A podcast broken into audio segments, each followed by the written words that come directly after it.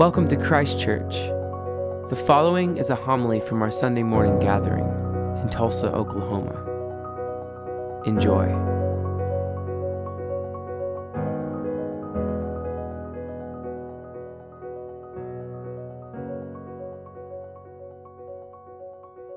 May the words of my mouth and the meditation of all our hearts be acceptable in thy sight, O Lord, our strength and our Redeemer.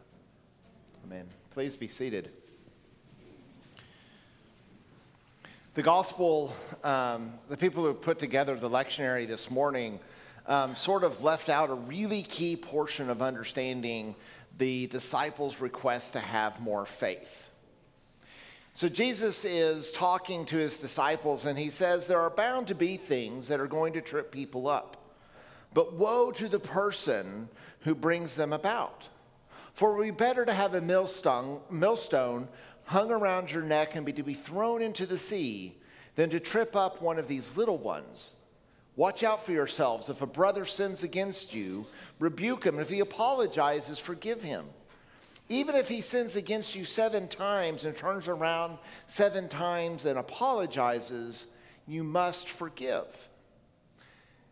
In your uh, bulletin this morning in the, the, the sermon uh, notes, there is a picture of a millstone that you find in Israel.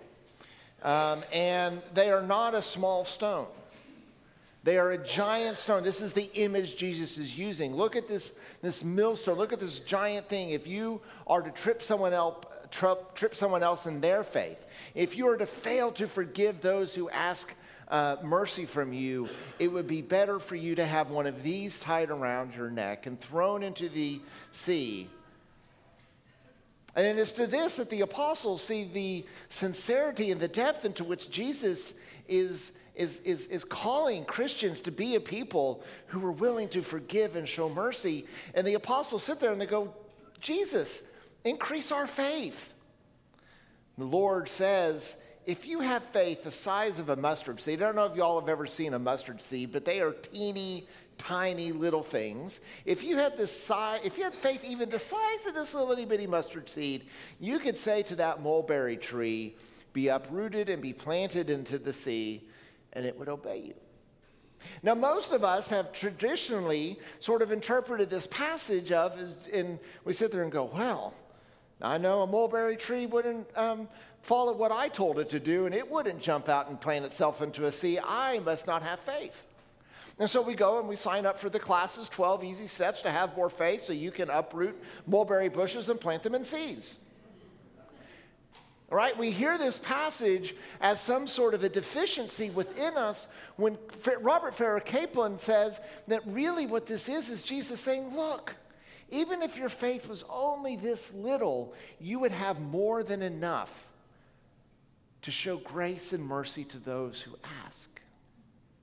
Jesus is not saying, geez, your faith is deficient. He's saying, geez, your faith is so much bigger than what is necessary to do this very basic thing.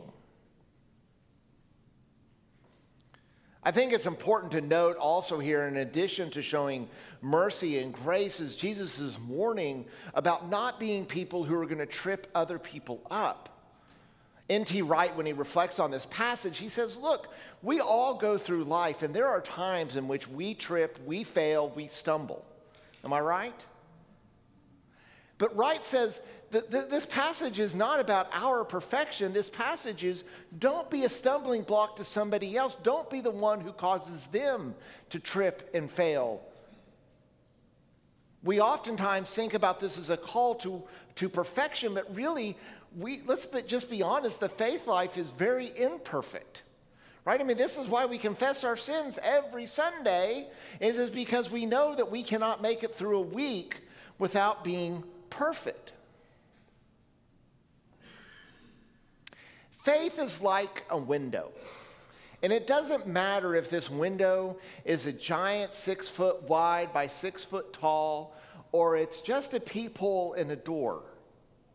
Faith is simply uh, a way of looking into and seeing the world. And I want you to remember that for a moment. That faith is like a window, and it doesn't matter if your window is six feet wide by six feet tall, or whether it is simply just a small peephole in a door. There was a story recently about a man by the name of Carson King. Carson is 24 years old, a college student, and um, he put a, a, picture up on social media uh, with a sign that says, Need money for beer. In addition to several cases of Busch Light, Carson also received over a million dollars in donations. Now, Carson is a pretty sharp guy and knows that it would not look really good to uh, keep that million dollars for buying uh, beer. Um, I don't know that even a college student can drink through that much. And so Carson decides to donate it to um, a children's hospital. Well, a reporter discovers this good work by Carson King and begins to dig into Carson's past and finds out about eight years ago, when Carson was a teenager, he said and did some things that were rather stupid. And wrote a story about this person who just tried to do something humorous that turned into something amazing, who did something generous. And the reporter's response is to write a story about this one thing that Carson had done eight years ago that was rather stupid. It was a great reflection of our current cultural life.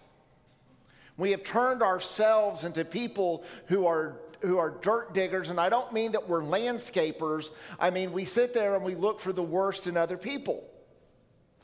We are a culture that would rather tear down than to build up.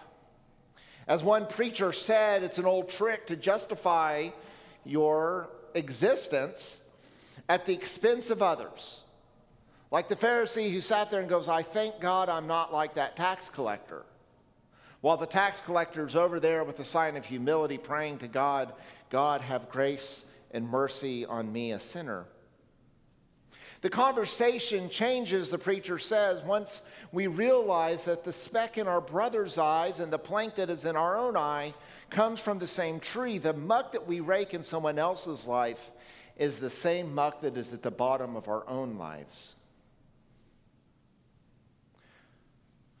Forgiveness. In, in these moments in which we are, are well aware of our failures and our sins and our brokenness, it makes us grateful for the grace and generosity that we have received.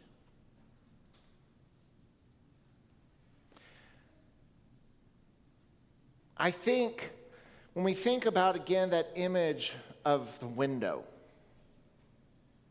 when we think about the image of the window, sometimes our human tendency and our cultural tendency is to look through there and we see all the things that are wrong. We see the imperfections, we see the brokenness, we see the failures of others, and sometimes, um, as our speaker at clergy conference this last week said, what we have to do is really look through it in a wide angle lens and see the enormity of the human project, see the good that people have done. And we choose to live lives full of grace as our vision rather than seeing things for what they are not, developing lives of thankfulness for what they are. A few moments now, we're going to go and we're going to gather, we're going to baptize a child into this story of grace. Izzy, throughout her whole life, is going to have moments in which she is going to succeed and moments in which she is going to fall short. But all of those things are immaterial in a story of grace that God has given us in Christ Jesus.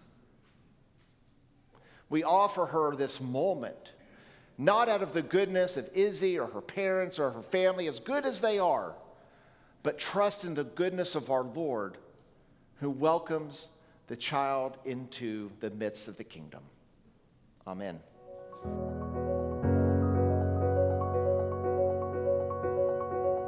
Thank you for listening. For more, go to christchurchtulsa.org and peace be with you.